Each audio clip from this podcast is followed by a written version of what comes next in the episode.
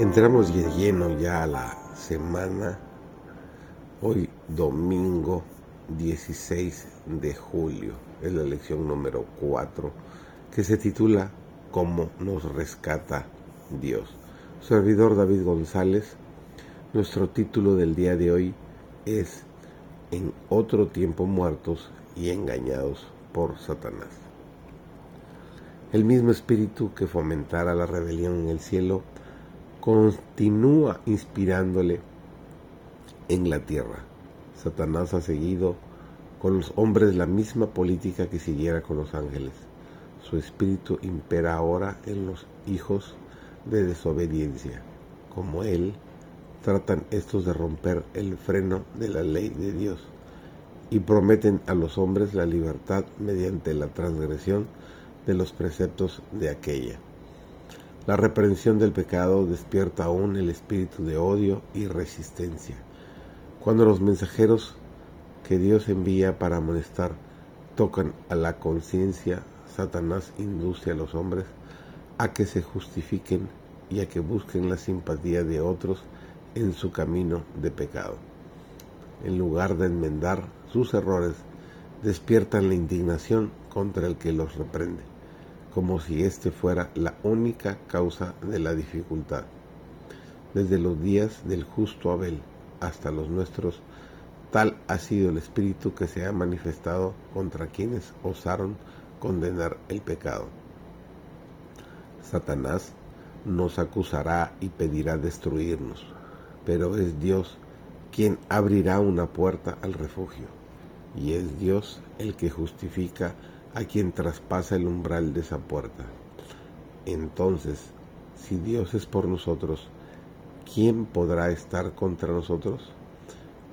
Oh, qué verdad gloriosa y brillante. ¿Por qué los hombres no pueden discernirla?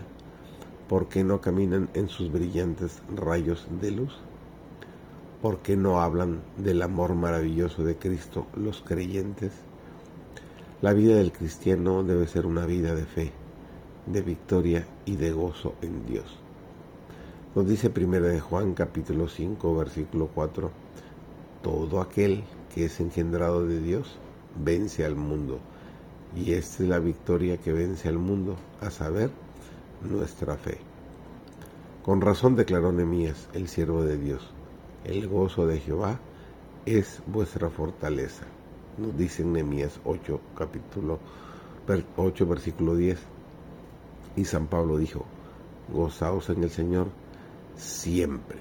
Otra vez os digo que os gocéis.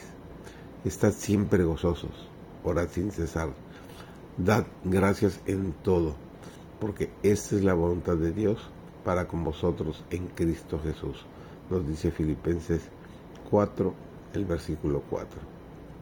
Por el sacrificio de Cristo se ha provisto para que los creyentes reciban todas las cosas que pertenecen a la vida y la piedad.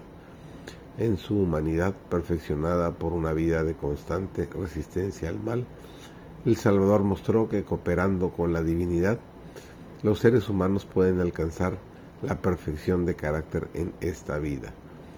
Esta es la seguridad que nos da Dios de que nosotros también podemos obtener una victoria completa. Ante los creyentes se presenta la maravillosa posibilidad de llegar a ser semejantes a Cristo, obedientes a todos los principios de la ley de Dios. Pero por sí mismo el hombre es absolutamente incapaz de alcanzar esas condiciones. La santidad que según la palabra de Dios debe poseer antes de poder ser salvo es el resultado del trabajo de la gracia divina sobre el que se somete en obediencia a la disciplina y a las influencias refrenadoras del espíritu de verdad. La obediencia del hombre puede ser hecha perfecta únicamente por el incienso de la justicia de Cristo, que llena con fragancia divina cada acto de acatamiento.